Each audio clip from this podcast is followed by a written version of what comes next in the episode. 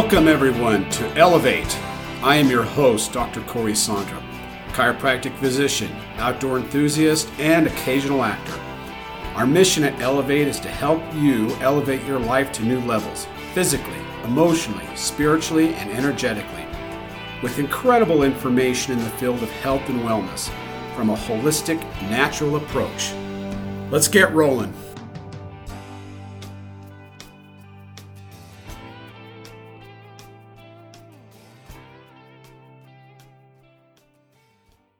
Greetings, everyone. Welcome to Elevate, episode 13.1. We're not going to use 13 for all you superstitious people out there. So it's 13.1. While I'm waiting on getting the scheduling for my guests, I've got four guests lined up for my podcast, but my schedule and their schedules aren't quite working out. So today I wanted to talk about. Uh, a little organ in the body called the sinuses. And uh, the sinuses, actually, believe it or not, are one of the most complex organs in the body in that they are affected by other organs in the body. And so you can have an adrenal issue and it can cause sinus problems. You can have a liver issue, it can cause sinus problems. You can have a reproductive issue and have sinus problems. But primarily, the sinuses are controlled by the stomach meridian, which also controls the stomach. So typically, if you have a stomach meridian imbalance or a stomach problem, you can have a sinus problem. So I'm just going to go over today how I treat the sinuses when somebody comes into the office with, with sinus issues. Most commonly, there's a pathogen and you talk to patients oh i got a sinus infection. Went to the doctor had a round of antibiotics had another round of antibiotics. Then they get another sinus infection. Oh i had another round of antibiotics.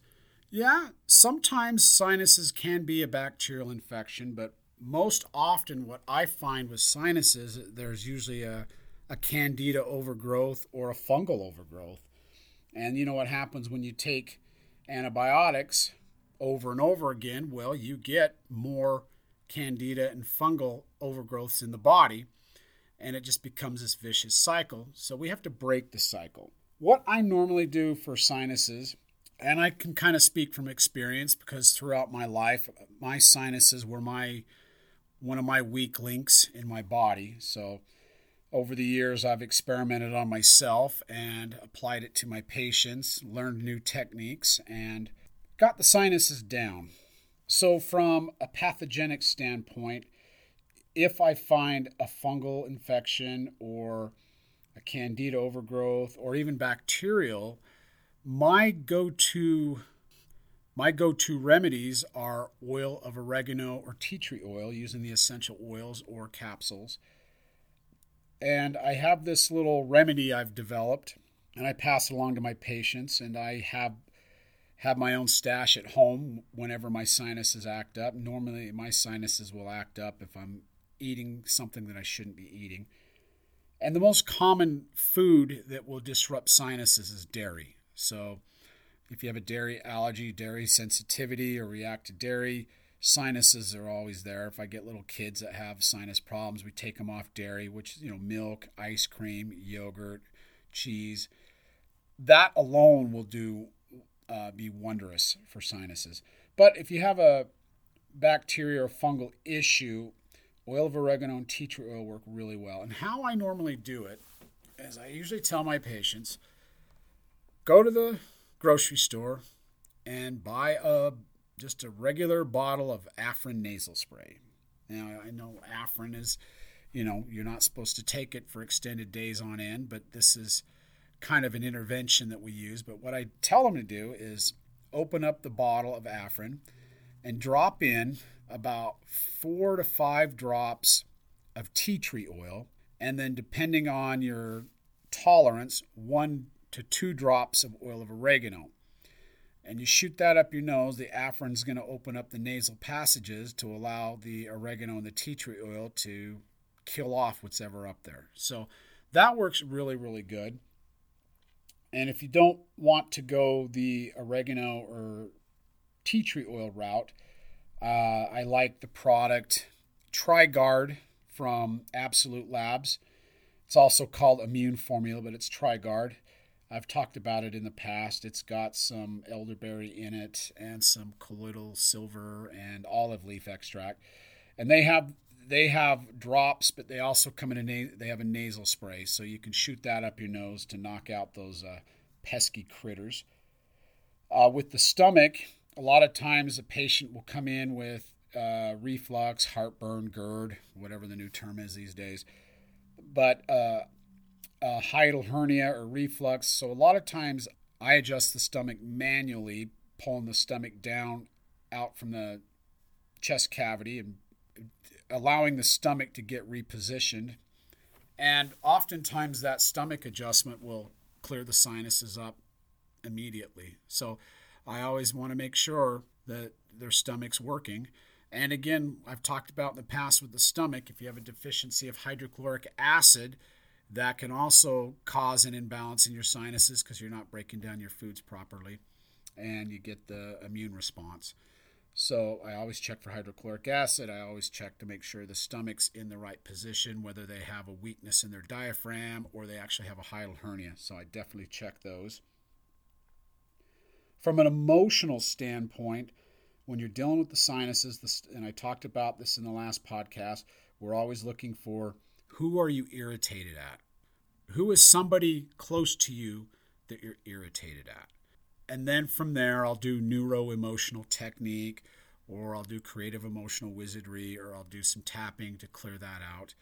And the other emotion is regret. So, who or what are you regretting? And again, the same process neuro emotional technique, creative emotional wizardry, or some form of tapping to clear that emotional pattern out. Just recently, I went to uh, a seminar on ozone therapies. I'm, I'm incorporating ozone into my office and they actually had a protocol for sinuses where they uh, shoot ozone up into your nasal passages because ozone will kill off uh, all pathogens, any viruses, bacteria, fungus, yeast, mold.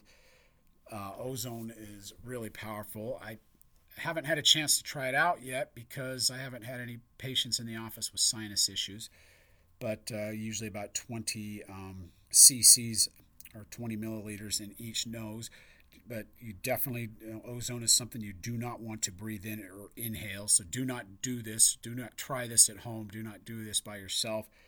Yeah, you can't inhale it because once it hits the lungs, then we have problems. So ozone therapy is another great option. I'll, I'll be reporting back to you on my uh, results I get with it. Oftentimes, uh, just rubbing a cold laser over the sinuses will help deal with a real acute uh, sinus flare up. So I'll usually use my uh, cold laser. Mine's at 808 nanometers, and it rub it over the sinuses. Again, do not shine it in the eyes or get it around the eyes, but I'll do the sinuses, and that that works absolute wonders. So to sum it up with sinuses, again, the primary organ or meridian that affects it is the stomach meridian. So if you have a stomach meridian imbalance or a stomach imbalance, correct the stomach issue. Again, either I do the stomach adjustment or supplement with hydrochloric acid to clear that out. There's a pathogen, again, my go to is oil of oregano or tea tree oil, or I use the immune formula or Trigard from Absolute Labs. Clear out the emotions, and voila, sinuses are much, much. That's all I have to say about sinuses today. Um, like I said, I'm just trying to lock down some dates and times for my guests to come on the show. And when the stars are in alignment, I'll have them on the show and get them recorded and upload it to my podcast for you. Had a interesting Easter. I was fly fishing on the middle fork of the Provo. Was catching some nice fish, and then I was had a fish on the line, and my fly line was tied up. It was wrapped around a couple branches, so I'm busy trying to pull the fly line off the branch and manhandle the fish. He was about 16, 17 inches. I, I managed to get him to shore, and I was trying to untangle my line from the branch and um, try to wade through the current. My knee popped, and down I went into the water. Lost the fish, but I tore my meniscus. I fished for about another half hour and caught a couple more fish, but my knee started to swell up. So I limped back home and uh, during the following week, I actually did some ozone injections into my knee, and and here we are. I think what we're April 13th, and it's almost better. So I can walk on it now. I can straighten it out now. It's a little stiff when I go from a sitting position to a standing position, but for the most part, it's probably about 75% better, and I'm hoping to have it better by this weekend so I can go out and uh, do some fishing. The rainbow are going to be spawning in certain areas. I'm not going to say where. I'm not going to give away my secret spots. I mean, I did say the Middle Fork, so you kind of have an idea where I like to fish, but I won't be fishing the Provo this Saturday. I'll be fishing the Weber, but I'm not going to say where. Again, secret spot. If you have any questions, please call the office, email me, message me on Facebook. I will return your calls, I will return your messages. If you like my podcast, please go to Apple and leave me a review. Leave me a give me a four star, five star, whatever. Other than that, you have a wonderful day and go kick some ass.